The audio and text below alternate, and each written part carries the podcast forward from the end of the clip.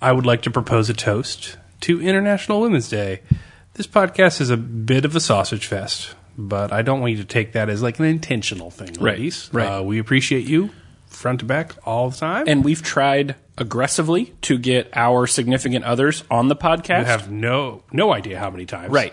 And they refuse to do it. They they are refusing to do it. So that's that's on them. Let them know about it in the comments. That's right. But uh, until then, cheers to International Women's Day. Absolutely right. Thank you.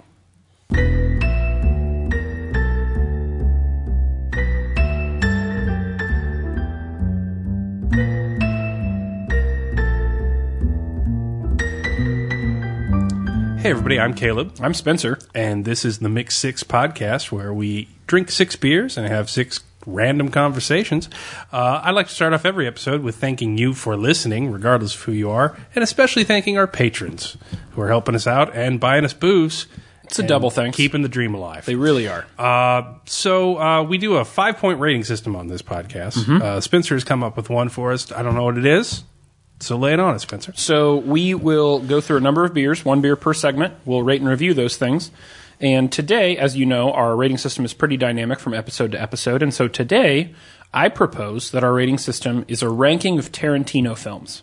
All right. Okay. Now, there's a caveat here. One, I don't remember much about Death Proof for one reason or another, so it didn't make the list for me. And two, I didn't watch The Hateful Eight on purpose. So I'm being specifically ignorant in two areas. All right. I don't think Hateful Eight gets above a two Okay. for like most of humanity. Right. Totally fair. It so, looks pretty. so here's here's the rating system as I have devised it. And as you know at this point if you've been listening, a 1 is a beer that you absolutely don't want to drink again. Maybe it turned you off the idea of beer in the first place. Okay. And a 5 is a beer that has changed your view of beer. Okay? And in this case changed your view of film. So a 1 for me Mm-hmm. is Django Unchained.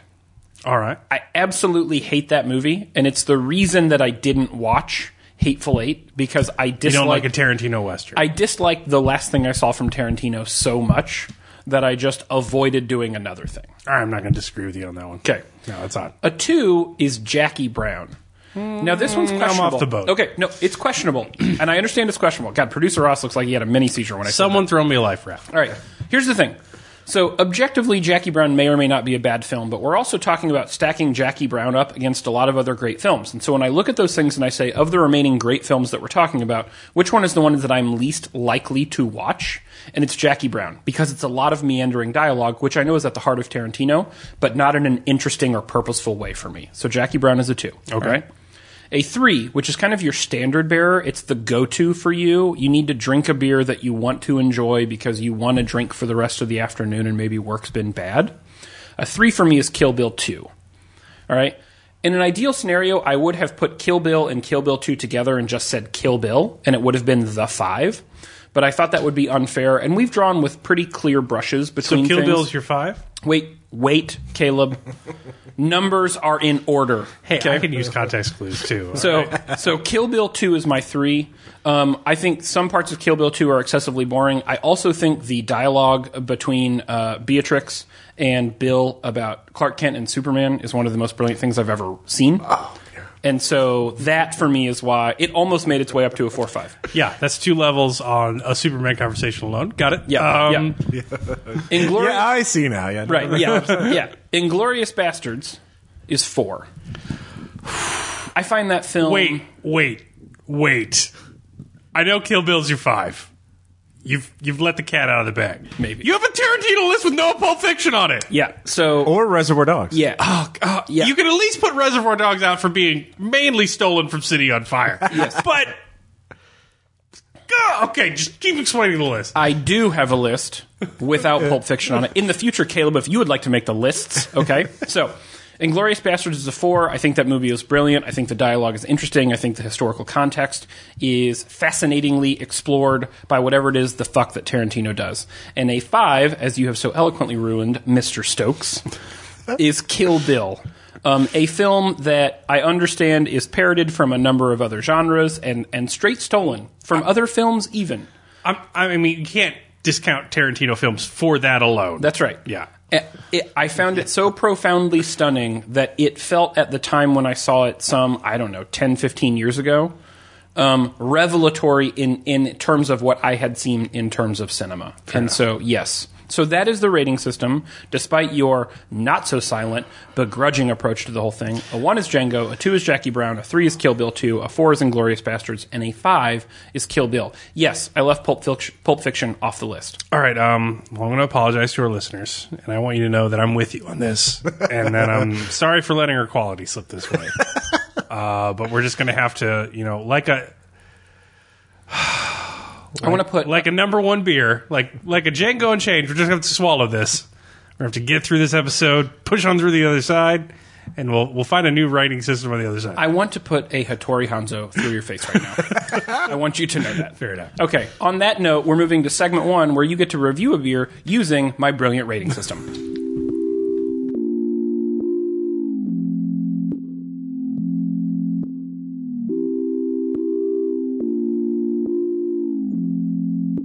Hey Spence, what are you drinking?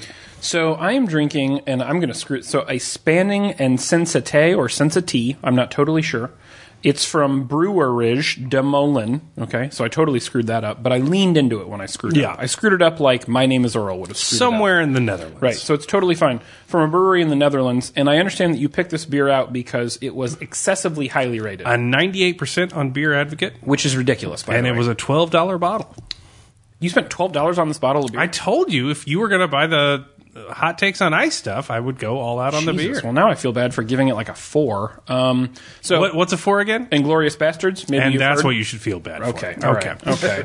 God. Sometimes, Anyway, sometimes I don't know why I choose to do this. Okay. anyway, describe the beer. Yeah. So, anyways, um, it is it's very malty uh, in in feel, and, and that's because it's got a lot of malts. So there's some chocolate on the front end, and some r- and on the back end there's a lot of smoke. So it almost tastes like there there's like some bacon even on the back end. I know there isn't, but like a lot of roasted smoked flavor. Oh yeah. Um, it would be a five. So the flavor combinations are great. It would be a five for me if it didn't drink so smoothly. And I know that's weird, but sometimes, like this is how I feel about nitro beers. They're so smooth they actually just taste flat. you want a little more tongue impact? I do. I want a little bit more carbonation in my Yeah. beer, and I know that's weird, um, but it's the true story. So this is like a four, four point five for me. If it were a little bit, That's very American of you. it is very American of me. unlike your choice of Tarantino. I am who I am, Caleb. Accept me, okay? All right. What? Okay. You know what? I'm. Done. What are we talking about? Uh, we're talking about your trip. So uh, you uh, took a trip to Denver. I did. and you went on a a, a tongue tour of the city. Uh, I did. Not like that. Not like that at all. Especially since my wife was with me. Yeah. Okay. Right. Uh, A tasting tour. Yeah, you drank beers throughout the city. Yeah. Uh, and uh, we should hear about those beers, those bars, Right. and the lifestyle of Denver. I know I've done some of the best drinking of my life in Denver. Uh, it is a fantastic place for a person who likes beer That's right. and other alcohols. So uh, I just wanted to get a travel report in our new segment uh, called Travel Hangover. Travel hangover. So, on the off chance that any of us do some traveling, you, for example, are going to DC later this week. Uh, Yes. producer Ross, you travel semi regularly for podcast and or convention reasons, and sometimes just for funsies. Uh, you know, I do know Gen Con, they actually have a brewery who does a Gen Con specific uh, beer every year, so I'll try and get at that this year. And I'm sure that's sampled by 20% of the people who attend Gen Con, which is great. Okay. so, anyways, so we, we, we want to be able to bring back to you some of the stuff that we try on the road because it's not stuff that we're going to review on the podcast. As you all probably know at this point, as many of you have tried to send us alcohol, it's difficult to get beer back to a place. So, we're going to do two things. One is I'm going to give you a quick rundown of all of the things that I tried and I'm going to rate them. So if you can find them, you can also try them. The second thing we're going to do is we're just going to talk about how fucking cool and or weird Denver is. And if you've listened to kind of the companion segment here, hot takes on ice, uh, some some weeks Which earlier, drops, yeah, weeks earlier. yeah, some weeks earlier. You'll also understand that I had some weird experiences in Denver, so if you haven't heard that, go find that as well, where we talk about kind of the sociocultural implications of the legalization of marijuana on Denver. But this is totally about Now we're what just I talking did- about getting Mm-hmm. drunk. Now we're just talking about getting fucked up in Denver. Okay, so. Here's what you should know. I drank a lot. In fact, that's most of what I did for the three days that I was in Denver. Yeah. So I'm going to tell you where I was and what I drank, and we can talk about the Denver experience. So first thing you should know is I stayed in an Airbnb. Um, and that Airbnb was terribly nice. And on the first night, the people that we were staying with, Joel and Emily, were kind enough because they got in before us to go out and, and buy some beer so that when I got there, I had beer. So the first thing I drank in Denver uh, was a Great Divide Yeti out of a can, which was fucking awesome. So the Yeti's their their Imperial Stout, and I'm probably Good mis- name for a stout. really good name for a stout. I'm probably misspeaking, but I think it was like over 10%. Uh, it was certainly around the 10%. Could have been 9.5, for example, not unlike the Spanning and Sensity that I'm drinking right now, which is also 9.5%. Nope, 9.8, getting worse. Um, so, anyways, the Great Divide Brewing Company, which I know you can find outside of Denver now, we can find Great Divide beers here, for example. Yeah. Uh, that was a four for me. I also know that the Great Divide Brewing Company wasn't far from where I was staying, but I didn't quite make it because of all the other drinking. So, first beer in Denver, Great Divide Yeti 4. Then we go to this little neighborhood restaurant, and it's like in Denver, everything is a neighborhood restaurant. Yes. Because the neighborhoods are just little communities. I think I saw them trying to build a McDonald's, and the citizenry tore it down yeah, that's right. with their bare hands. Correct. Um, yes, correct. And so we went to the neighborhood restaurant, and I'm like, oh, well, that's cute. It's it's it's on a corner around some houses. It was also across the street from a pizza place called Sexy Pizza. And I feel like we did it a service to ourselves not going into Sexy Pizza just to see what that was like. Anyways, we go to this place called Briar Common. It's a brewery and eatery, so it is a small little I don't know. I'm imagining they probably had seven or eight taps running, all beer brewed in house. They had a beautiful brewing system set up in the back. So I tried three beers there. I actually tried a fourth, but at that point I was pretty sauced and forgot to take a note. I'm sorry, everyone. Okay? So I tried their 902 Bravo, which is a, a, a Brett, Saison Brett. Um, the only reason I tried this beer is because when I read the menu description, description they used the word chewy to describe it. and I said, "Well, I want to try that beer." Yeah, yeah. So, anyways, that was a three. It was actually really good. Uh, well, it was medium good, I guess. Uh, I guess Flannery O'Connor's right, and it's writing whatever you can get away with. Because right. I would initially think chewy for a liquid Right. is a no-no in Yeah. food writing. It, it caught me so off guard that I went. It was okay, I'll have grog all along. yeah, it caught me so off guard that I went, well, whatever that is, I want to drink that. So that was a three. Then I had their Joyce, which was a straight saison, and it was also a three. Then I had Joyce is a good name for a saison. It's a really good name for a saison. seems fitting. Yeah, it's like Joyce oh, is drinking a saison. I know a couple Joyces, and I would go, yeah, she's a saison. Yeah. Then I had their Schwartz beer, their German Schwartz beer. That was a four burgeoning on a five. It was it was creeping up. Here's the thing: the Schwartz beer did not unlike the Spanning and Sensity. Yeah, I'm screwing that up every time. Um, had a really really great flavor. Tasted a little flat rather than malty, and so it was creeping up. It was creeping up. All right. So that was the first night. I had a couple beers the first night. Obvi. Can I just say I'm glad how hesitant you are with the five? Yeah. I feel like the IGN of beer reviews sometimes is like, yeah, the disc caught my PS4 on fire, 9.8. Right. Like, Yep. uh, Yep. yeah. No, I, I- I respect you being hard to please. So I think I'm I'm reviewing like somewhere between nine and twelve drinks Mm-hmm. in this Denver trip. One is a five because it truly was the best in class that Mm. Oh. I've tasted. Oh. but that's Suspense. it. right. Yeah. So that was the first night. Um, we get up the next morning. Uh, we did shots of bullet bourbon at 10:30 a.m. Bullet bourbon is a hard five for me in terms of just drinkability. Oh, no, But in solid. terms of quality, it's probably a four. Yeah. It's my go-to though. So if you haven't tried bullet bourbon and the bullet bourbon rye, uh, totally, totally think you should do that. Anyway, so we start with bullet bourbon. Four in terms of quality, five in terms of drinkability. Then we go to this great place that I'd been to before, Tap 14. I tweeted a picture of this and said, This is a dream. Oh, that, that menu, yeah. Yeah. So that was just the beer menu. If you flip it over, it's the same thing, but with only Colorado spirits. So whiskeys, vodkas, etc. So all the beers you saw there were Colorado produced. All Cancel the my whiskeys plans. on the other side were also Colorado produced. Quite unbelievable. It's in Lodo. I've been there before. Had one of the best burgers I've ever had at Tap 14. So I had three beers there. This is 10:45 or 11 o'clock in the morning. the Trinity Seven Day Sour, all right, which is out of Colorado. That was a three. A Crooked Stave Petite Sour Raspberry. Mm. That was a four. And then Joel ordered a Platt Park Tropical Snow Dance West Coast IPA. That's the whole name. Is that real? It's the Is that a real thing? It's functionally the whole menu is just the one name of that beer. Yes.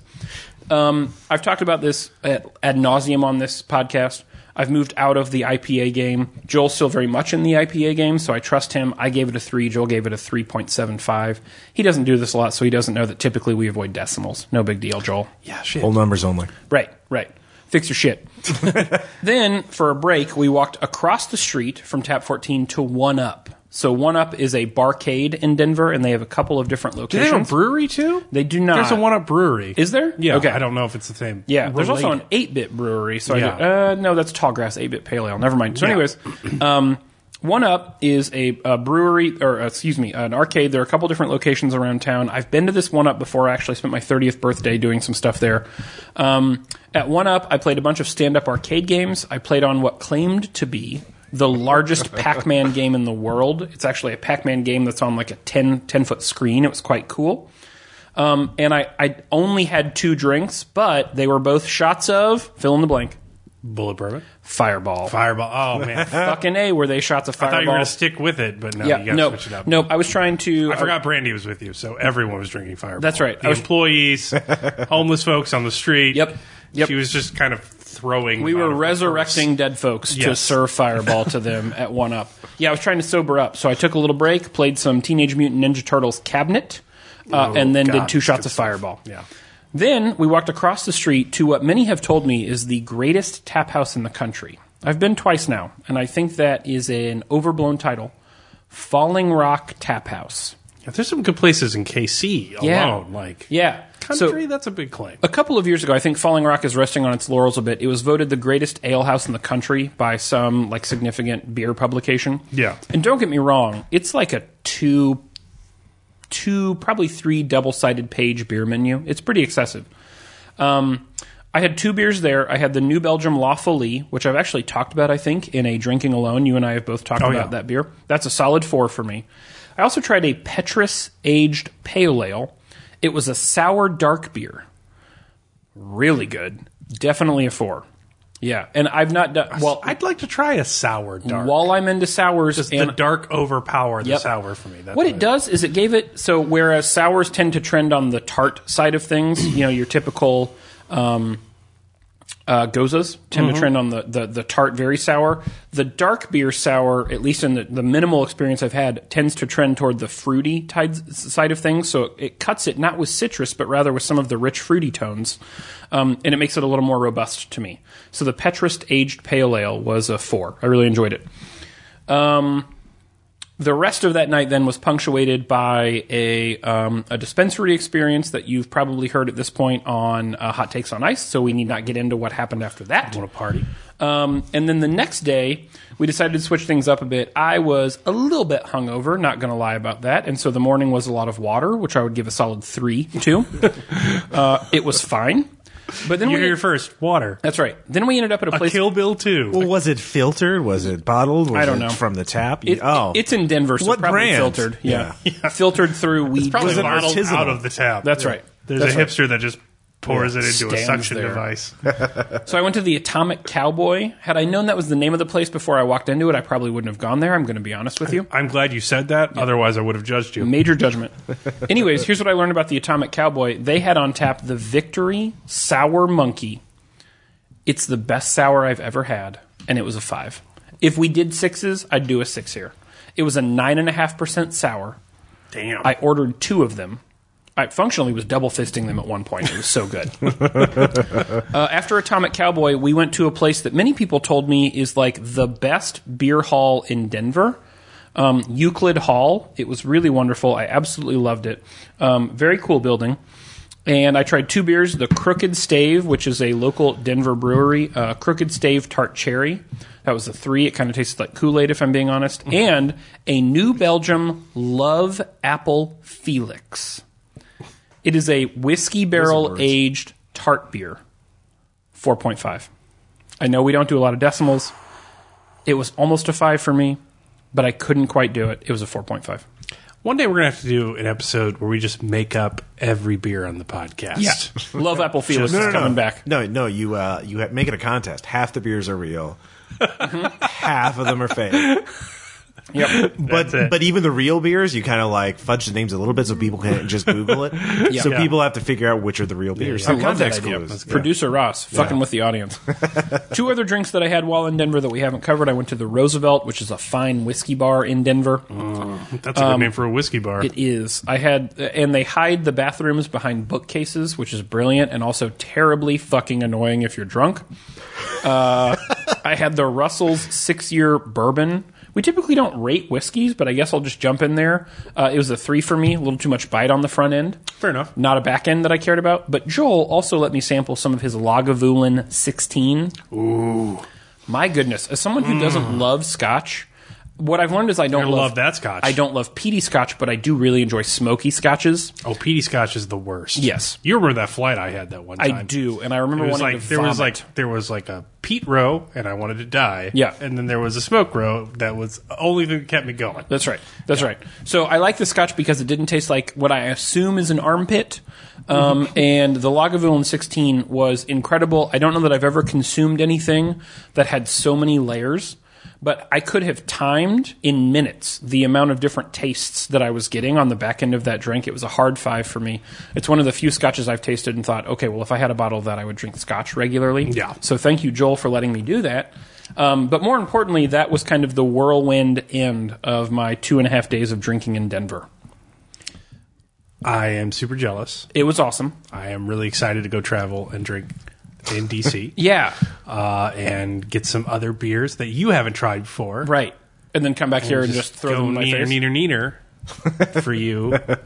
but right now I'm sad, so I'm going to get another beer. Yeah. Well, well, one more thing I want to say before we jump into other beer. Uh, so I've been a lot of places and I've done a lot of drinking. I think that's probably clear by now. If you don't know it, my liver certainly does. Um, but this is the first time in my life that I've gone somewhere, done an inordinate amount of drinking, and taken copious notes over those drinks because I was excited to report back those drinks to people who genuinely cared about the things that we do. So I just want to take two seconds and thank everybody for Oh, yeah. participating in this madness um, because it's a blast to be able to share these things with you um, because it's just weird shit that we like to do. Yeah. So thanks, everybody. Thank you. On that note, uh, Caleb's going to grab a beer and we're going to keep going.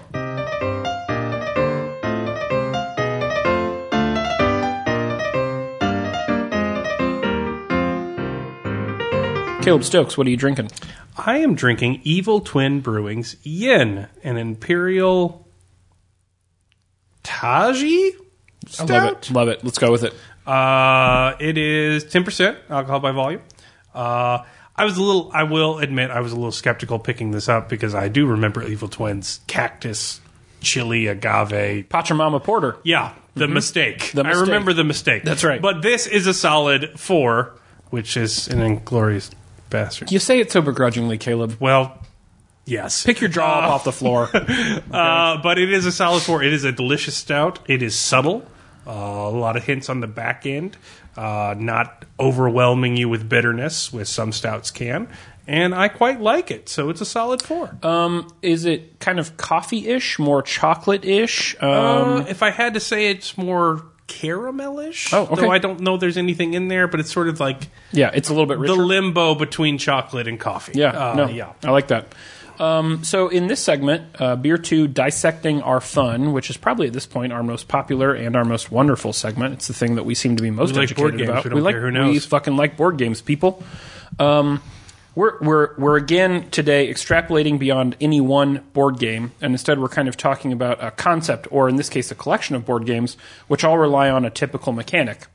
So we're talking about creative intelligence games um, games where the mechanic is based almost exclusively on your ability to take something abstract, put words or something concrete to that thing, and communicate that to a group of people. So, what we're talking about here are things like Mysterium, Dixit. Probably code names or at least code name pictures, Mm-hmm. things where you are translating. Um, you're really given the ability to make meaning out of an abstract thing, and then the game is based on your ability to make meaning out of that thing. So, Caleb, talk a little bit about why this is interesting to you and, and, and maybe kind of the mechanic that we're talking about here. Well, this is very much a trend in the last, um, I'd say two, maybe three at the most years of gaming. Uh, this sort of idea of using pictures to communicate information and that being the primary game mechanic. Yeah. And it's to the point where, like, had you gotten to me my first days of RPPR after first designing games, when, like, I was far from an expert, but, like, at least knew what went into it, had you said, I'm going to make a game where it's all about communicating information through pre designed, abstract, surrealist pictures, Yeah. I'd have been like, maybe just maybe just clone timelines or something. Maybe maybe do something different. Yeah. Uh, I think it's a terrible idea, but the fact that they pulled it off is kind of mind blowing, and the fact that so many other people pulling it off is really amazing because it's really prelingual communication of information. Right. Like you like, and that's why I put codename pictures on there because like you use one word to indicate what pictures to pick on the codenames grid, which is typical. Of the typical code names, where it's just you know words, Right. only now it's abstract images Right. and al- almost like cartoonish symbolism. They're icons more than images at this point. Sure. But that's sort of remarkable.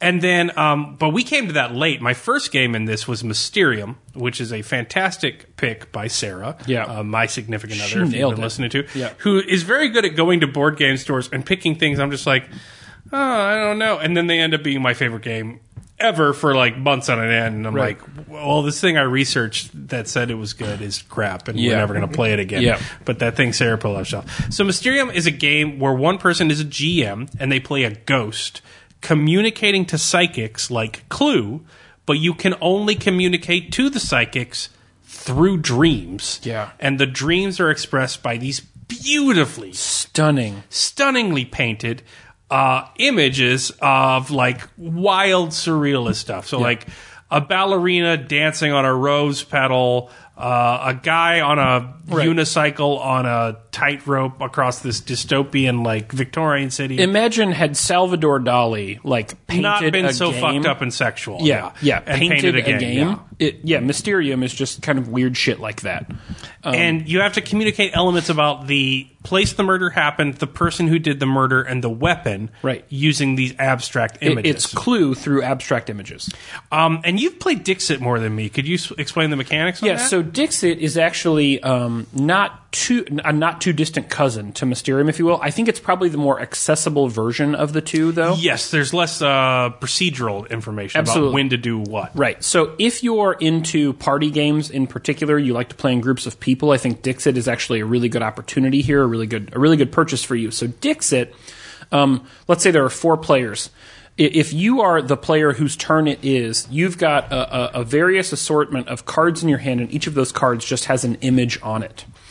And what you're trying to do is you're trying to come up with a word or a phrase that adequately describes that image. So, for example, I might looking at might be looking at five images, and I might say Superman. Then the other three players at the table are going to pull a card out of their hand that they think might also adequately illustrate Superman. They're going to take their three cards and give them to me. I'm going to take my card, that is actually the card of choice here. I'm going to shuffle them together and then I'm going to turn them face up on the table and let the players at the table choose which card they think was mine. Now, here's the interesting mechanic about Dixit you want to communicate clearly enough that at least one person guesses your card, but not so clearly that, That everyone, everyone guesses, guesses your card because it actually diminishes the points that you receive if everyone guesses your card. Alternatively, you don't want to be so abstract that no one gets your card because you get no points either. So the scoring is based on the number of people that choose your card. So, how clear you were in communicating to a select few, but not all, and also how adept or intuitive the other people at the table are.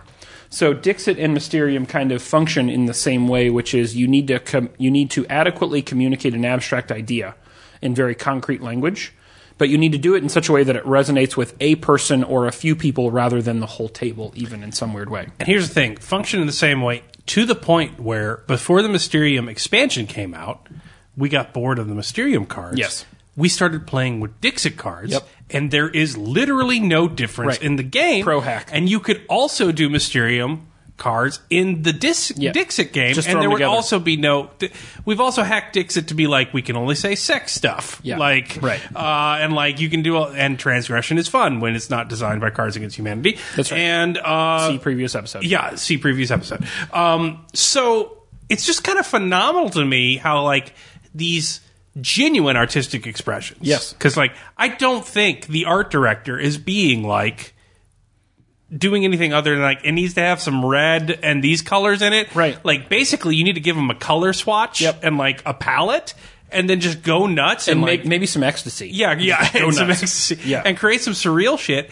And it works with like Dixit. It works with the Mysterium. I'm pretty sure the Codenamed Pictures cards would work if they had color. right. That's absolutely right. Uh, and that's the only missing input element in it, because color is important, but it's not by far not the only element and the not the only way you communicate information. it's not. and it's uh, just super intriguing to me as like an advent in board game technology. So let me tell you why I think these games are so interesting, especially in like four player settings, right? So if you've got if you've got four people together or two couples, which is typically how we play things.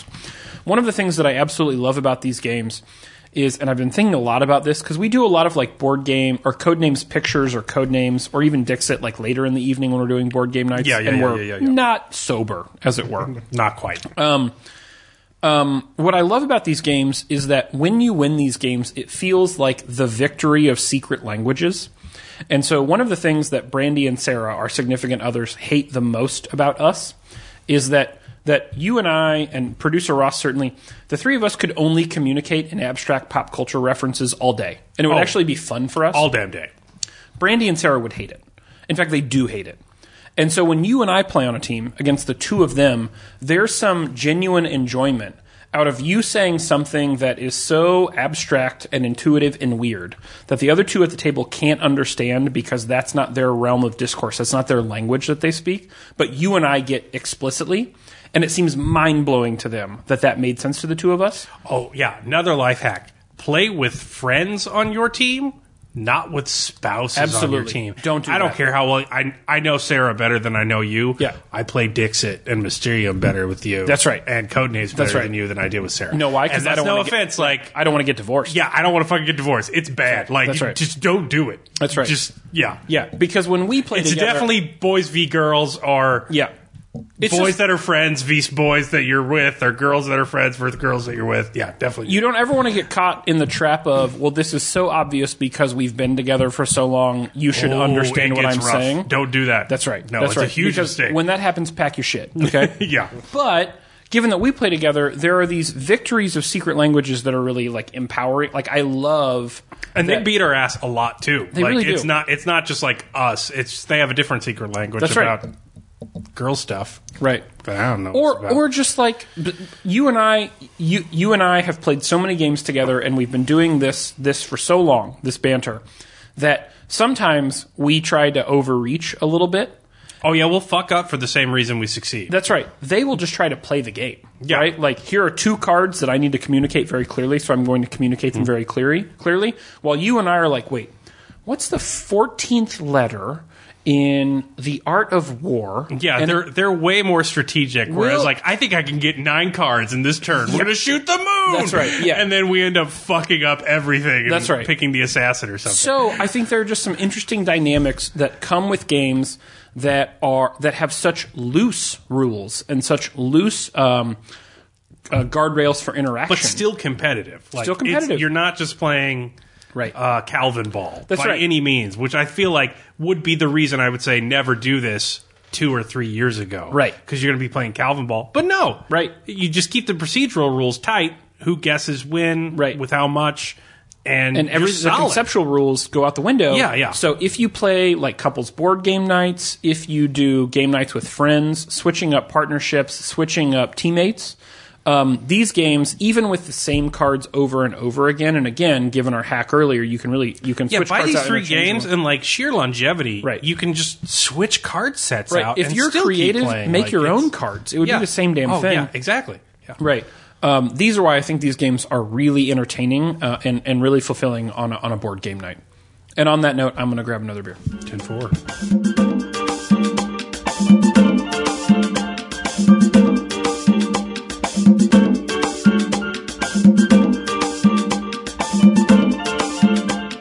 Hey, Spence, what are you drinking? This is going to be weird. And I haven't tried it yet. So this is by Avery Brewing. Following the rule. We are following the, the rule. Stillwater rule. as it has been coined in our the Stillwater Rule, minutes. where good men go to vomit. Um, this is Avery Brewing's Lunctus Viribus. Fuck that up. So did they, maybe. Uh, it's a barrel aged sour ale. So 50% ale aged in tequila barrels and 50% ale aged in Cabernet Sauvignon barrels. So I'm going to put it in my mouth now. Wait, it's a 50 50 age in different barrels? In tequila and wine barrels. So So it's like a this could be great or the worst thing you've ever tasted. uh, right, it's I'm like a super excited. Real Count of Monte Cristo beer Yeah. that we got here. Yeah. Oh, that's that's good. oh, nice. Oh, that makes. Can I try it? It's a little bit of blood on the end. Yeah, I'm gonna be honest with you. That might be the Cabernet Sauvignon coming through. Um, that's a four for me. That's an Inglorious Bastards. Um, I like the I like the sour on the front end. I Not kind crazy, of feel like I got punched in the mouth, Yeah. but like I was looking for a fight, but I liked it. and I'm like, I'm like happy it happened. Yeah, I want to get punched in the mouth. there's there's a little bit of like Tyler Durden, like oh this was a lot of fun, and now I taste blood. So I, I hate a sour, and I like that sour. Yeah. So, anyways, that's a four for me. If I like the back end more, it would be a five. I don't like the back end all that much. Anyways, that's the beer, and this is the topic. Caleb, what are we talking about? We are going to talk about uh, this was a mistake. This was our number one listener vote, uh, and I and I thought I would throw it to uh, Levi's question because Thank you, Levi, Levi. asked, uh, "Hi lads, uh, what's your favorite piece of media, any one book, film, etc., that you used to like but absolutely despise nowadays?" Cheers, and thank you for the cheers. Mm-hmm. Thank you. Um, that's a great question, but uh, y'all, as in the collective y'all, of uh, this was uh, have voted for this was a mistake as our number one segment, and it can't all be about Branson. So I have to be honest, we're human. That's right. We make mistakes. We did. and that seems like a question about our mistakes. So like we're just gonna we're just gonna bare our souls here. Yep. And, and talk about uh, art we have aged beyond. That's right. Things things that have run their course for us. Yes. And and and I think when Levi asked the question, he was looking for a piece of media. We, on the other hand, have decided to list five pieces of media. Because we are a font unto our listeners and That's right. patrons. Caleb, do you want to know mine? Uh, yes, we do want to know yours, producer Ross. Okay. It's the Riffs role playing game. Yeah, I know that. One. so we have decided It's on the record at least. we have decided to list a film, a book, some music, a television show, and a video game that has has lost due to time or age or the passage of the seasons, etc. Do we want to start with film? Mm-hmm. Sure. This is my worst answer, so I'm going to let you start so I can come up with worst an, yeah, answer? so I can come up with an apology. Uh, Boondock Saints.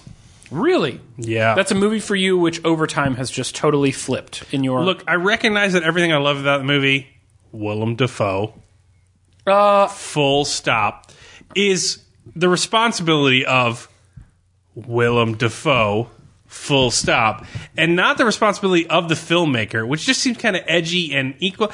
Also, I've seen the sequel. Also, I've seen the documentary Blacklisted, which is about the filmmaker. I was uh, Sis- overnight.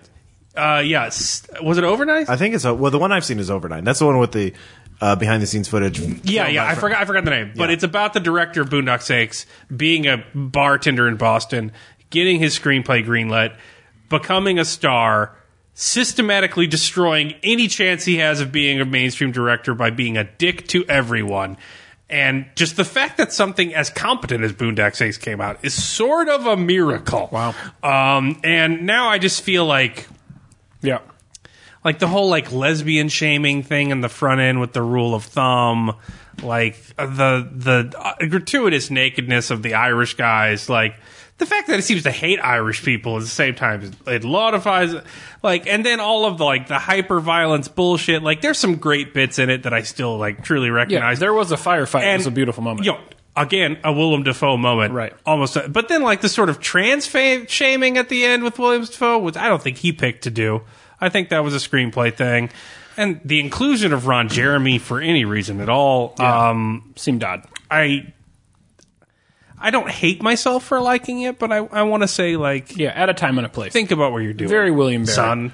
So this is my worst of the of the five answers here. I'm going to be completely honest about that, and I don't even know that I feel good about this. But I thought back over all movies that at some point I had any affinity for, and then it I couldn't find ones that had totally flipped for me, had gone left to right. I don't think Boondock could even totally flip for me. It's Right. just definitely majority. For Right. So here's the thing. So then I picked the film that is heading the most in the wrong direction. Ooh, so you went for speed Yeah. rather than locate. I like that. That's right. So the G force of beginning to suck. Yep. And and this is a surprising answer for me, but it's Batman Returns, which is the second Tim Burton Batman. Oh no. Yeah, that's a good one.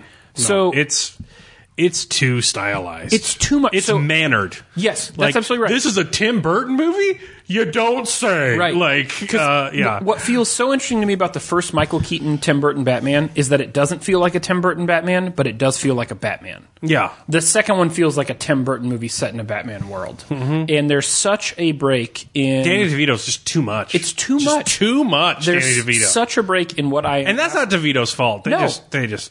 I'm asked to accept accept so much more in Batman Returns than I am in Batman that it feels like it violates a line for me. And so it's Batman Returns. That's not a bad answer at all. What That's you a go solid with? answer. Yeah, no. Well, I feel decent about it, but not great. Yeah. So what'd you go with on book? Uh, take pick a book by Chuck Palahniuk. Yep. Uh, I didn't know what you'd picked. I looked at your notes after I drafted mine. Uh, haunted, choke, or anything written by Chuck. Any Palahniuk. late Palahniuk for sure. Like probably choke on. I liked Survivor. yeah, didn't read it. Survivor still has a place in my heart. Fight Club has a place in my heart because I sort of got like I sort of liked it after I realized I got the joke. Like, oh, it's a gay man writing about hypermasculinity, and you thought it was about hypermasculinity. Like, I get that. Wasn't crazy about Visible Monster, but once you get to like Pygmy, Yeah. and shit like that, just no. What was I thinking? Just Yeah. wake the fuck up. Like, like I was just like, oh no, he researches this so carefully and he focuses so much on details. It's a renovation writing, and I'm like, then I read other authors like, oh no, other people have done that before. You should just stop reading Animorphs. Yeah. The- And uh, not be Polinick be your first discovery of s- quote unquote serious literature. Yeah, so- and yeah, I've moved beyond. the the the stages for me were actually kind of backwards. So it was Polaniac um, because everybody was reading Fight Club at the time. Uh, so I did some Polaniac stuff, but then I read Vonnegut, like a lot of Vonnegut, and then I read a lot of Philip K. Dick. And after I'd gotten through that phase, I said, "Oh, well, this was just a shitty version of those other things." Yeah. So if you really want to read, It's Kmart Vonnegut. Right. Yeah. If you want to read like like near near stream of whatever absurdism, Yeah. just read the people who did it well. Yeah. Um, and and get over it. So I think we agreed that anything by Chuck Palahniuk. What'd you go with for music? So with music, I uh, I went through a jazz phase, and it's not like I'm outside of a jazz phase. I still listen to jazz a lot, and I still have a deep appreciation of jazz. But it was mainly because I played jazz a lot. I played bass. I did improv- improvisational bass and stuff like that. And so there was a period of my time where like your virtuosity, technically on the bass. Was everything to me, so I'm like listening to Victor Wooten B sides and Jaco Pastorius. I'm like, now that I've had, I had to sell all my bases in college. I still kind of regret not playing music as much as I used to, and so I'm a little sad about that. But now that I've gotten out of like the technical performance of bass, which is sort of cartoonish and so fits my personality, I don't want to comment on it. Um, I realized that you know what, there's a value in sitting back in the pocket and not being like, I can triple thumb a funk solo that's 20 minutes long. And like I listen to like all these CDs I have of like great bass players and with the few exceptions of like Charles Mingus who is also a fantastic composer and stuff like that. I'm just like what what am I listening to? Why there's literally no melody to this. Why why am I doing this? Yeah. Uh, this was a mistake. Yeah. So so any of that weird hyper Uh, Victor virtuoso Wooten based stuff. definitely, probably Jaco Pastorius, Okay. uh, heavy into that kind of stuff. Yeah. Anybody who's known for being a bass player and is not like a good bass player in a good band. Yeah. Uh, that's that was my mistake. So mine is far less thought out than yours. I'm going to be honest about that. Mine is what happens when you listen to the radio and how does radio ruin a thing for you? And the thing that radio ruined most for me over the last couple of years was Mumford and Sons. Oh god, that's so true. Um, Yeah. So I lived on that album for Yep. like a month, and then I heard it everywhere, and I realized I didn't need Everywhere. to play the album anymore. Right. And now, if it's on, I want to leave. Yeah. So it played everywhere, and everyone had it. Yeah. And it moved. This isn't like a the book was better thing. It was like I couldn't go anywhere and not hear Mumford and Sons after a while. And at that point, I just thought, okay, I can't listen to Mumford and Sons anymore. So it's Mumford and Sons for me. I went downtown from my bar that was playing Mumford Sons into a restaurant that was playing Mumford and Sons Yeah. into another bar that had food because I left that restaurant because Yeah. they were playing Mumford and Sons that was also playing Mumford and Sons and Yeah. I thought I was being tortured by like the it CIA almost seems or like you're something. being punked. Yeah. Yeah. Punkford and Sons. Yeah. Um, what'd you go with for TV? uh, lost Yeah. you betrayed me. I used to love it. I used to be so into it, and now like I see people liking the first season and the second season, which got even weirder. And I'm like, yes, that's how. And like I see people having the same enthusiasm for it now that they're rediscovering it on streaming or something that I did, and I just want to slap the shit out of them and be like, "Don't do it." See, that's an don't in- fall for it. That's an interesting interpretation of the It's question. not prophetic. because that's like I feel that way because I've seen it all and I know what happens at the end, rather than I'd seen the whole thing and years later realized the whole thing wasn't good. I know that's a different question, but, But I like it. No, but I like it. I feel like time's a factor either way. It is. and like how that time is spent. I suppose you could get that particulate, but Yeah. I mean, No, I think it's kind of smart. Yeah, yeah, yeah. So I went with something a little on the other end of the spectrum, which was something I absolutely loved as a younger human, and now as an older human, I can't watch. And I don't know why I can't watch it. It's interesting to me, but it's Saved by the Bell. So I Oh, God, no. I loved cannot watch it. Saved by the Bell growing up. It was my thing. Every morning before school, Saved by the Bell. Um, and even like maybe a, a, a, a piece of my existence in college, even I thought Saved by the Bell, like there was still some interesting nostalgia in the you whole thing used to be kind of into it. I remember with the dorms. yeah. A- And, I will always have a deep and abiding love for Tiffany Amber Thiessen's Kelly Kapowski. I First crush. You were all about you were you were always about Kapowski. I remember that much. Yeah. But even I remember you kind of deconstructing Zach Morris. Yeah. Who is like a nightmare made flesh? Yeah. Like anytime you get into the subtext of Saved by the Bell American on any Psycho. level, Right. it gets real fucking like Bret Easton Ellis and dark. Yeah, Zach, like, Zach Morris is young American psycho, is Yeah, what he yeah, is. no. Yes. So, but- Aside from the fact he can control time, right, exactly, and move people while he controls time. So I don't know. I've I've thought often about why, because like Brandy still wants to watch Saved by the Bell sometimes when it's on, and I've thought why when it's on do I get uncomfortable, and I don't know that I have a good answer. Part of me thinks it's everything we've learned about Dustin Diamond, who played Screech over the last ten years.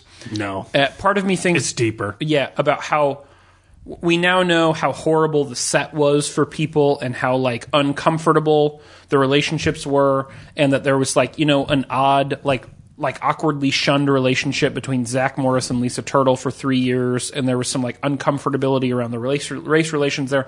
I don't know what it is. I don't know it's probably some amalgamation of all those things, but I can't watch that show anymore and that show was very important to me growing up. So, for for me, and I don't think I think this is why it didn't hit initially. It's the like everyone gets along. yeah. The black girl and the kind of native kid get along with Zach Morris and Kelly Kapowski and the biggest nerd in the school, and they all get along. And there's no such thing as a clique. And you know what? I know that's not even true now, even though kids are way more progressive than they were in our age. Sure. But like, I knew when I was in school that was not Right. the case. Yeah. Like, Yeah. it just seemed reductive. Yeah. so it could be it could be the reductiveness of the whole thing. And then our last our last category here. What'd you go with for video game? Because this was the this one was the toughest for me probably. Oh, the easiest for me Mass Effect, hardcore Mass Effect. Look, Mass Effect Andromeda shit's coming out on YouTube like every fucking day now, and they are so close to hooking me. They're so close, but I'm like a fish that got pulled up into that nightmare scape above the water and almost died, and I flopped out, and I, I got out just by the skin of my scales, and I Mass Effect's ending to three as a game that built up for a decade of narrative. I've never seen anything fuck up a landing as hard before or since. To the point where I've taught creative writing classes where I've said that, wow, that ending really mass affected, didn't it? like it just totally fucking ate it. It's it's not like it s- took a step after landing. It broke both ankles and then bled out the eyes and then we all had to watch because the ambulance was held up in traffic and it got really awkward and we all thought about mortality and it, it was just awful such and it was awful for such blatantly commercial reasons. Like the reason they cut the ending out is so they could put the shitty multiplayer component in that no one played and was utterly forgettable. And that's the reason they made a game that worked for literally 10 years on a single character be that awful. It, I just I've never gone from loving something entirely. Mass Effect 2 is still my favorite video game I've ever played. I've never gone so entirely from loving something completely as to loathing it with my core of my being more than Mass Effect 3. Wow. Yeah. Wow. Uh, yeah, mine's a little less serious. Don't buy Andromeda. This is why th- this was the trick for me. I don't remember ever hating a video game because if I hated a video game for more than eight seconds, I didn't play it. Y- yeah, I, I probably shouldn't put that on there for you because you are a game monogamist. I am. I am. Um, so here's the thing I've landed on the the video game that as an adult I play and think, God, this is not the game that I remember it being. It's the X Men arcade game. Really? Yeah. So I I remember going to the local Pizza Hut as a child and being obsessed with getting through that game. But now that you can play it without having to put quarters in, like on your PlayStation Network download for like five ninety nine or nine ninety nine, and just play through the game, You're not taking that from experience or anything. well, maybe, M- maybe a couple times just to make sure it wasn't broken. Um, you literally, you literally just jump and punch things. I mean, there's nothing happening there, and and and, and I- it almost has the same reductive effect of the Teenage Mutant Ninja Turtles cabinet, also, which is it doesn't really matter what turtle or mutant you pick. You're just jumping and moving up and down a screen while you while you kick at things. Um, it doesn't have the allure that it had for me as a, it, it's the nostalgia breaker, I guess, of the group. So, anyways, those are our list of things. Thanks again, Levi. for There the you go, question. Levi. We made mistakes. Yeah. We admit it. Mea Yeah. culpa. Yeah, I bet you made a mistake too, Levi. So there, how about Yeah. that? Okay. uh, and on that note, it's time to get more beer.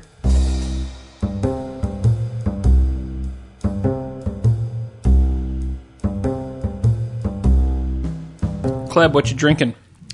I am drinking Ayinger Brewery's Celebator Doppelbock, Mm-hmm. uh, which is apparently a 99% on Beer Advocate. That's crazy. And- yeah, apparently it's real high. So this is another one of those expensive ones.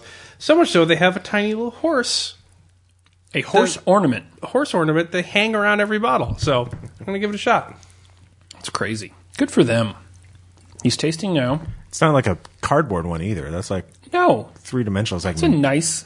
That's a, that's something you'd hang on your Christmas tree. yeah. Okay, so he's tasting for a second time. He nodded in between the two tastes, which makes me think maybe he likes it.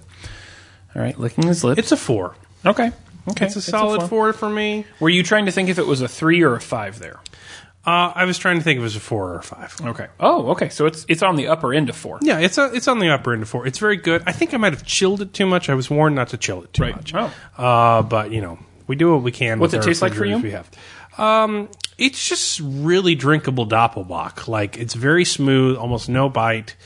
A little bit of bitter back end. Uh, what I want when I'm looking for a Doppelbock, uh, and it's a solid four. Okay. Um, I'm not sure I would buy it again just because of the price point. Sure. which is not inconsiderable. Yep. Uh, but it is uh, pretty tasty. It's a it's a solid uh, inglorious bastard. There you go. Yeah. So while Caleb drinks on a beer that he really likes, uh, really verging on greatly enjoys, I'm keeping this ornament. We're into beer four here, which is Ask Mixed Six. So this is a user generated question, and we're back to Stephen Lee, who's really knocked out of the park.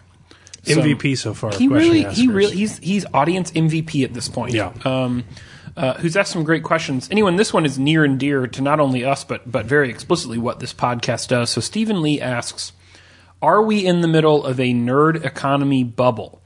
Um, it seems to me that the number of people chasing money on YouTube, Twitch, Kickstarter, and Patreon cough far exceeds anything sustainable. Uh, on the one hand, it seems like a false gold rush. Would you care to express any thoughts on this multi-million dollar industry largely making its return off young, ambitious, naive creators? And what all of these people trying to make a living off one others off others' creative works rather than making unique work themselves.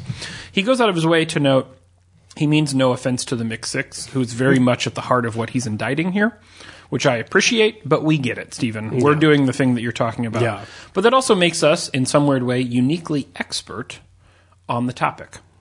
Yeah, I definitely want to hear about uh, producer Ross's thoughts on this. Heyo. Hey, uh, and my own because uh, I know this is something I fear every time I launch a new project. Like every time I go to Kickstarter, I'm like, "This is it. I pop the bubble. I'm gonna I'm gonna launch it, and no one's gonna be there, and it's gonna be it's gonna be a nightmare." But I've done that like three or four times now, And and it's not, it's not been a nightmare. happened. So I mean, but at the same time, somebody probably said that about the housing crisis, so it's a question worth worth asking. Yeah, for sure.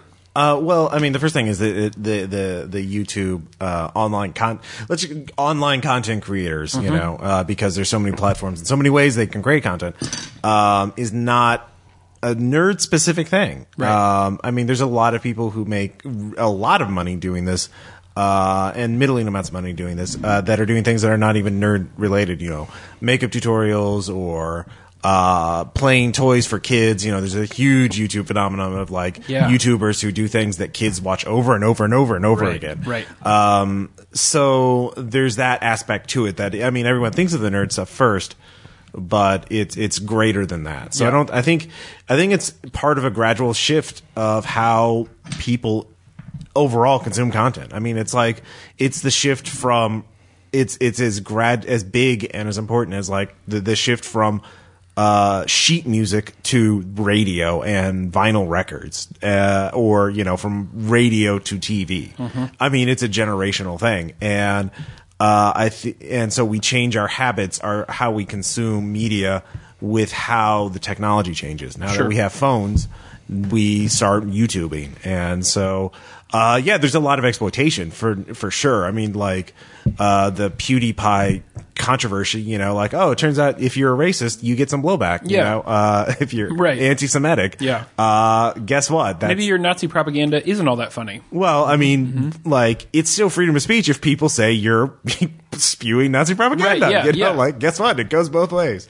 Um, so, and the, you know, a lot of his defenders are too young to understand that. You know, they're that they're kids. So, think- um, I think but that, there's- that's a different issue than Yeah. like making than the the the. I don't think it's a bubble. I think it's I think it's like a seismic shift at how these things happen. Yeah, like I think consumption. the thing is, I think Patreon is closer to how people will have careers than the YouTube model. The YouTube model is everything I've read is that it's just a nightmare to do. The, Oh, the YouTube and Twitch. DMCA's are constant and awful. And Well, well, it's it's not just- copyright boss bots and all that kind of shit. Well, it's not just the DMCA. That that is one aspect of it. Um, but the the gradual thing is YouTube does not explain how vid- like YouTubers live and die by how they are ranked in search results. And like you know how whenever you watch a video, there's all those that row that column of like, oh, you might like these videos too. Like they live and die by how often they show up on and, these kind of things. and they're blackboxing that algorithm. They right? but they black box it and they change it. It used to be like have lots of videos that are three minutes long. Now it's videos that are thirty minutes long. Now it's ten minutes long and have a really good thumbnail. And they don't explain this, so the, so the YouTubers have to constantly be on top of like these new trends and these micro trends of like how exactly to market their things.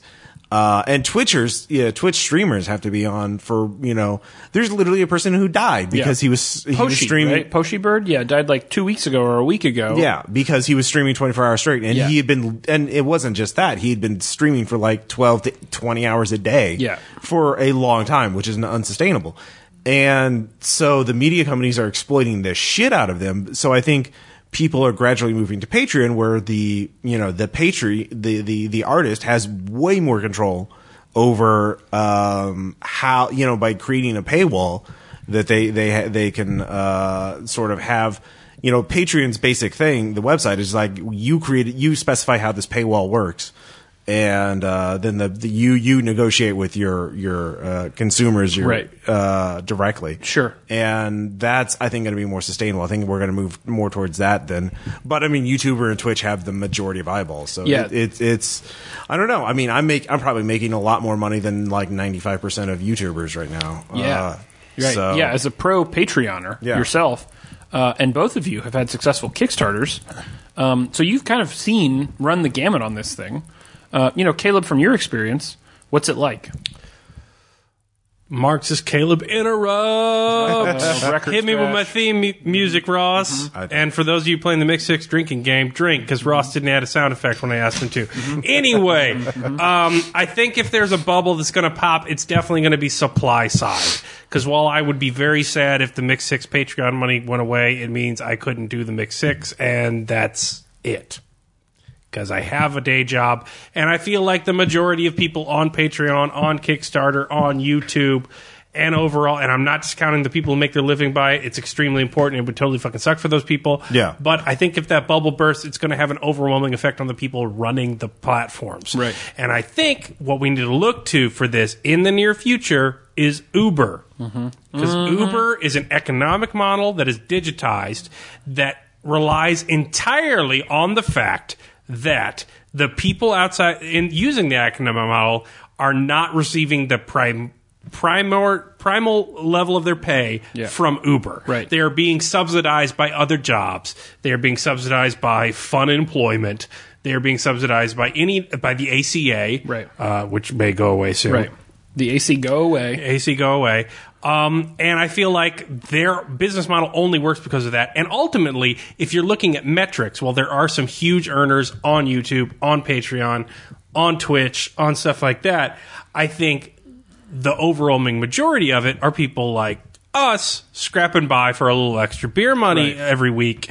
And I feel like it will suck if it goes away, and I'll be very sad if it goes away. But if it goes away, it's going to be the result of how it was handled on the supply side in terms of black boxing your algorithm, not giving fair shakes to your creators, making it difficult for your creators to create content, making it difficult for your users to engage with creators. And I think it's going to fail on that end. Um, and if it fails on that end, I also think that's where the majority of the repercussions are going to be because you have engineers and shit like that. Sure. And I also think Uber's an interesting example because they're fucking it up for no reason at all. Yeah. Like Well, no. they could easily they could easily fucking hang on until they got driverless cars. Like Amazon didn't make a profit for 20 fucking years at this point. Like um, they could easily hang on until they got their golden goose egg moment, but they're like sexist as fuck and they hate Muslims Right. and they're already super exploitive and Scream they're- at drivers. yeah, like like they're the they're the um they're the goofus of this scenario. Like if Uber makes it it's amazing. We ain't, we ain't never gonna die. We could do anything we want to do That's uh, with that kind of shit. Whereas if you have this, you know, if Goofus can't do it, that's going to be kind of the way that I see other people not doing it. Like Kickstarter's quality control laxes, and they keep on letting in these huge multi-million dollar projects from established companies that just fucking bilk people Yeah. or there's a major court case because they did something similar. Uh, same thing for Patreon. Like, Yeah. I think they're gonna have to fuck it up, Right. Like before it goes away, because I think it's too diffuse to be like, oh, we didn't make this margin back on our default ratio. Everyone stop investing. Crash. Because I feel like if you're the kind of person who invests in stocks, you're kind of authoritarian and into what the crowd is doing already because you want to make a shit ton of money.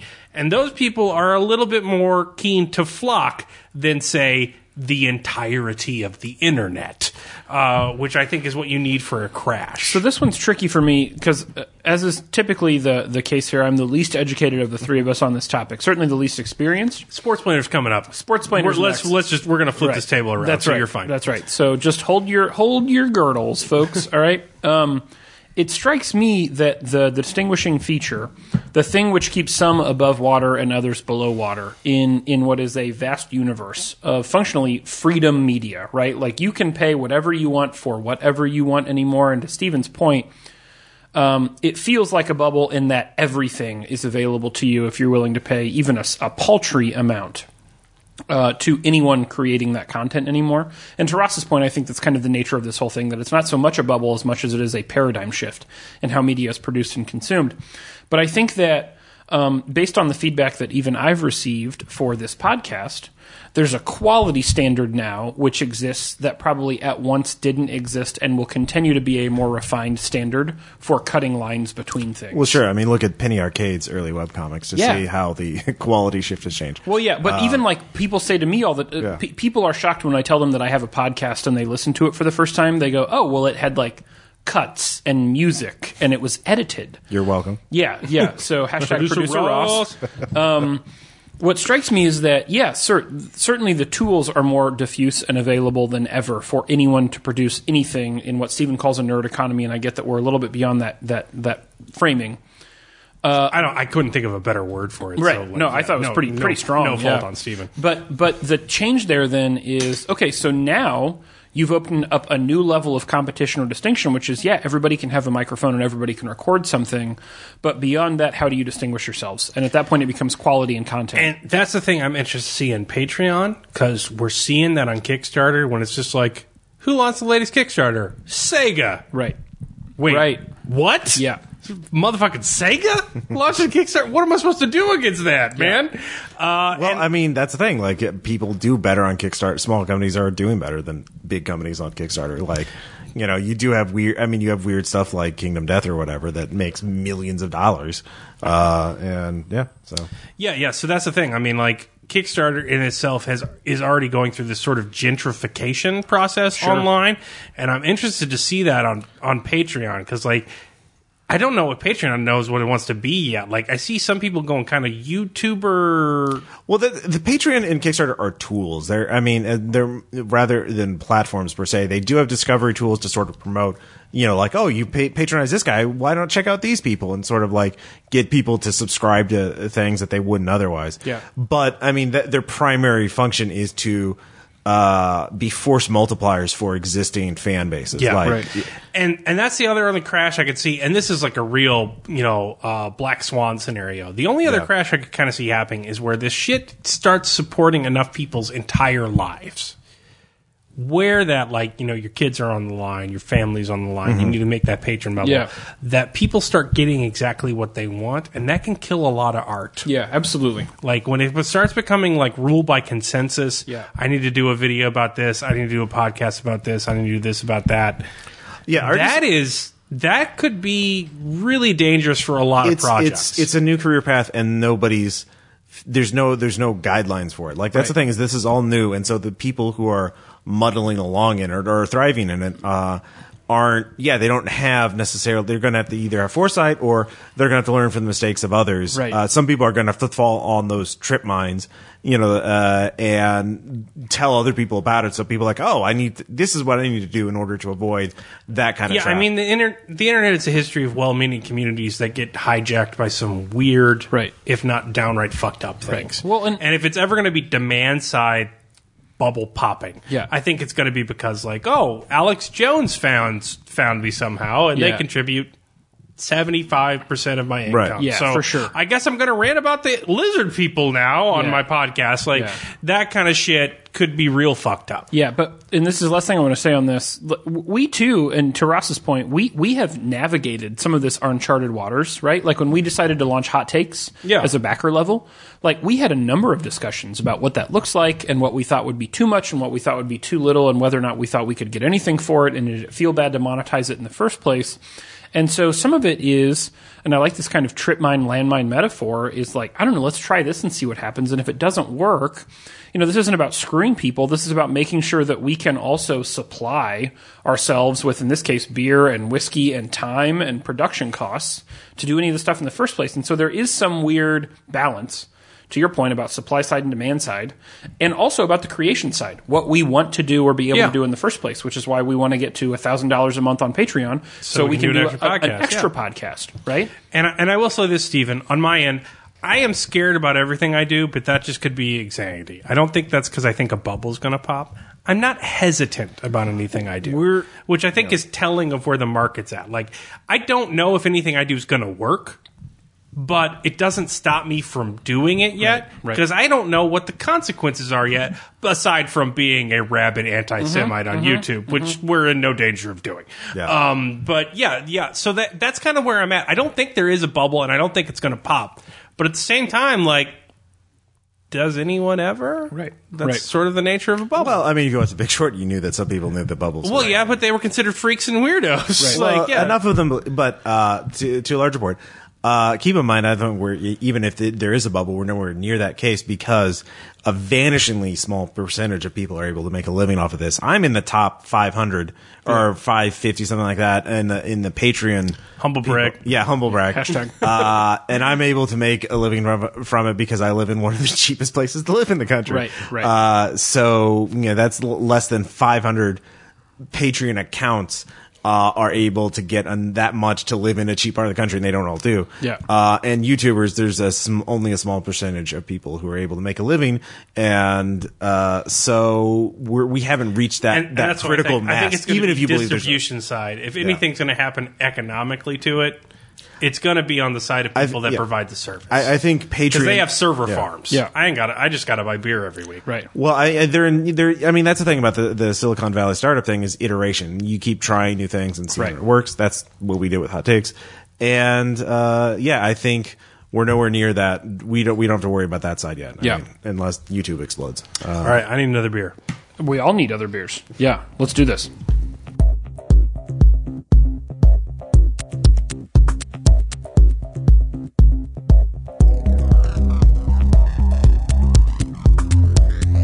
Spence, what are you drinking? All right, so this is Against the Grain Breweries Bloody Show It's a lager with blood orange, and this is interesting for me because our local brewery, uh, Mother's Brewing Co., has just put out a blood orange saison. So I'm happy to try something uh, in the blood orange family that is different. So give me just a moment while I taste alive, as is the uh, Stillwater rule.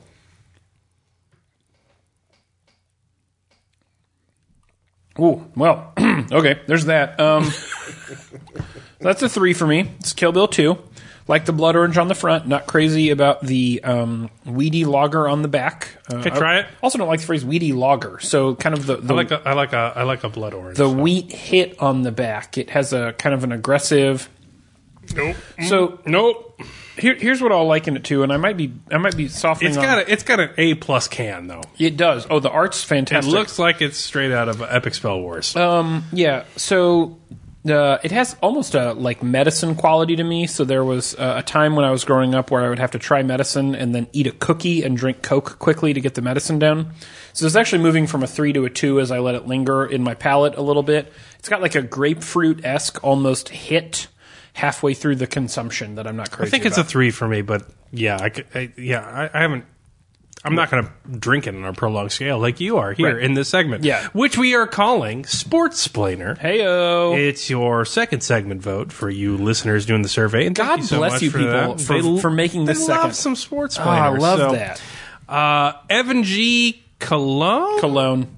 Going with it. I, I'm not good with accents. I'm an American. Uh, suggest baseball. Can it be saved from its own irrelevance?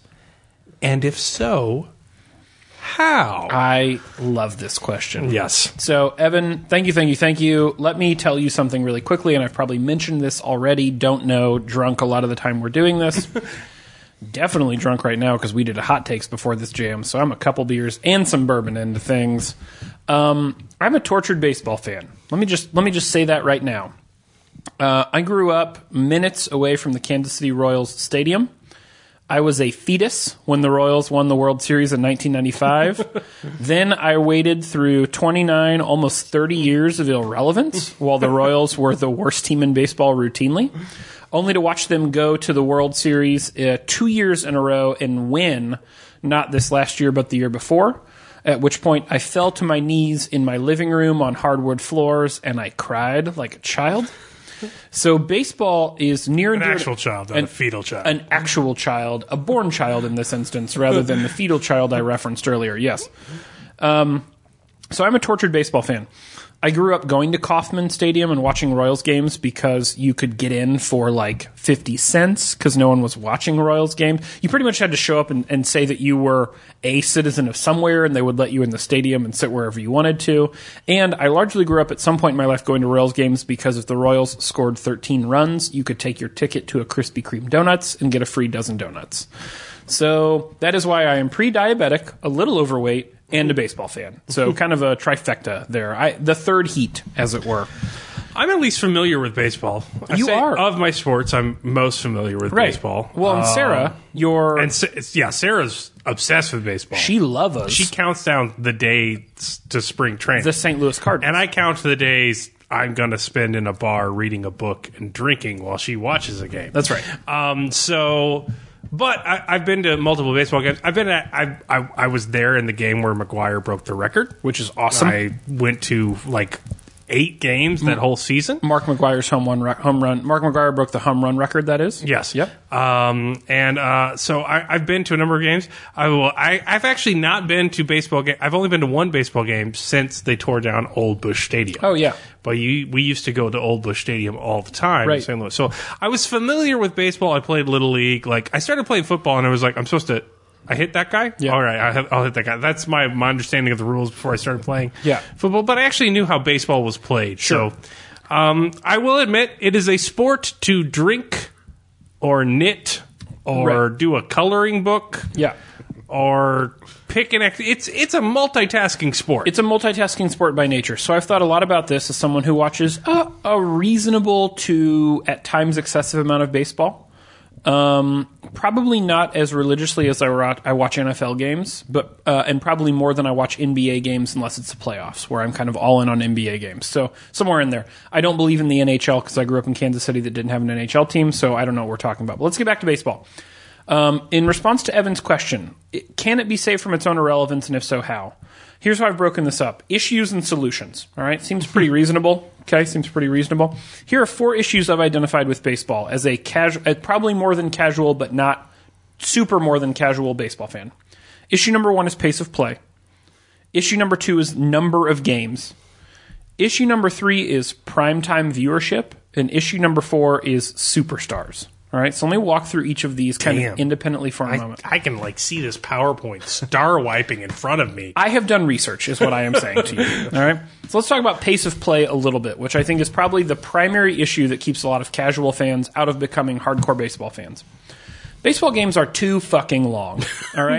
No shit. So, great article on Fox Sports written by Nick Schwartz, in which he compares the length of baseball games over the last three years to other games in major sports. So, here's what I can tell you about baseball games off the top. In 2014, the average baseball game lasted three hours and eight minutes. All right, ain't nobody got time for that. In 2000, Yeah, unless you're there to drink, right. it doesn't make sense to go. Right. Uh, between 2014 and 2015, the league instituted some rules, or started instituting some rules to hopefully bring down the pace of play. Mm-hmm. So it moved from three hours and eight minutes in 2014 to two hours and 56 minutes in 2015, Oh shit! Lightning pace. making up some ground. Between, it's like Return of the King. between 2015 and 2016, Extended cut. between 2015 and 2016, they tried to implement even more rules to bring down the pace of play, and what happened was the pace of play actually extended to three hours and 26 seconds. So it's four minutes longer, 2016 to 2015. All right. So here's what I'm saying. Shorten that shit, all right? The league has taken a number of steps to reduce the pace of play, which have had mixed results. N- namely, in the last year, the league has limited the amount of time a pitcher can take stepping out of the, the box, moving off of the mound, the pitcher's mound, to stretch, uh, to reset, to breathe, to to put. So you're resin saying on we the need ball. more extreme solutions? Well, so here's what I have said. A number of people have called for pitch clocks. So, for example, in the minor leagues, they've set pitch clocks at 20 seconds. You've got 20 seconds between receiving the ball as the pitcher and pitching again. It's reduced the length of games on average between 9 and 12 minutes, right? That's, that's getting me somewhere. Other people have called for a, a limited number of visits to the pitcher's mound by teammates or catchers. Because what happens a number of times Oh, in so like baseball games, timeouts. yeah. Functionally, a catcher will get a whiff of a tendency that maybe they didn't see Can't go out there and like Bull Durham and talk about your date last for night. like fucking 20 minutes. Yeah, it's like, and in this section of the Odyssey, Homer reference. Yeah, it's, so just shut it down, okay? So pace of play is an absolute problem. Amount of games is the second major problem that I think baseball really has. okay, game design. I'm going to pitch alternate solutions. Okay. This is seventh inning stretch, right? Yeah. Maybe you need to stretch because you need to leave. Right, right. Maybe just seven Maybe innings. just cut. Yeah. Maybe just cut it off two Yeah. innings. Yeah. Too extreme. Right. No, not extreme at all. Uh, it was an arbitrary decision in the first place. so we can make an and, uh, arbitrary Like I've correction. seen, I listened to the game on the radio. Yeah. where the Cardinals went 26 innings. Yeah. which was perhaps the greatest bit of audio comedy I've ever heard. Yeah. as Joe Buck just starts existentially losing hope. Yeah. that the game will ever Position end. players are and that he- pitching. yeah, Yeah. he's in- and again for his third Right. major league pitching debut. Yeah. A third string center fielder, Right. whoever we can find. We've pulled a fan out of center field. Yeah. He seems to be drunk. Yeah, exactly. Baseball games length are already just fucking arbitrary as shit. Yeah. Why not just cut two innings? off? Exactly. All right. So, second major problem I've identified is number of games. So, let me let me give it to you in terms of comparison. Stupefying. All right. Baseball teams play too many damn games. All right. So here's how it goes NFL teams play 16 regular season games. Their games are roughly as long as an average baseball game. All right. NBA teams play 82 regular season games. Their games, on average, last 40 minutes less than an average baseball game. NHL teams also play 82 regular season games. Their games on average last 20 minutes less than an average baseball game. All of these then are equal to or roughly shorter than a baseball game. The MLB has 162 regular season games. It sounds so ridiculous by contrast because it is so ridiculous by I contrast. feel like I finished a baseball game, gone into the parking lot towards my car, Yeah. and then had Sarah pull me back because baseball season had started again. I'm not fucking lying to you. So I checked this. How long does the baseball regular season last? It is 2,430 games over roughly six months for regular season. I think a baseball. pro baseball player gets less time off than a teacher. I, I think a pro baseball player is 40 by the time they're 20 because they've done that much work. Yeah. Just playing baseball. So, too many number of games. Look, it diminishes the value of any single game through the early and middle stages of the season. The nice thing about a football game is that a one game difference can matter by week four or six. Also, you know that game's taking years off that player's life. That's it's right. Some fucking gladiatorial shit. That's right. In a baseball game, uh, a one game difference two weeks in, even three months in, isn't going to make all the difference. It will make a difference in the last month, which is really interesting. But you've expended, you've expanded the scope of the season so much that you've diminished the value of any one game.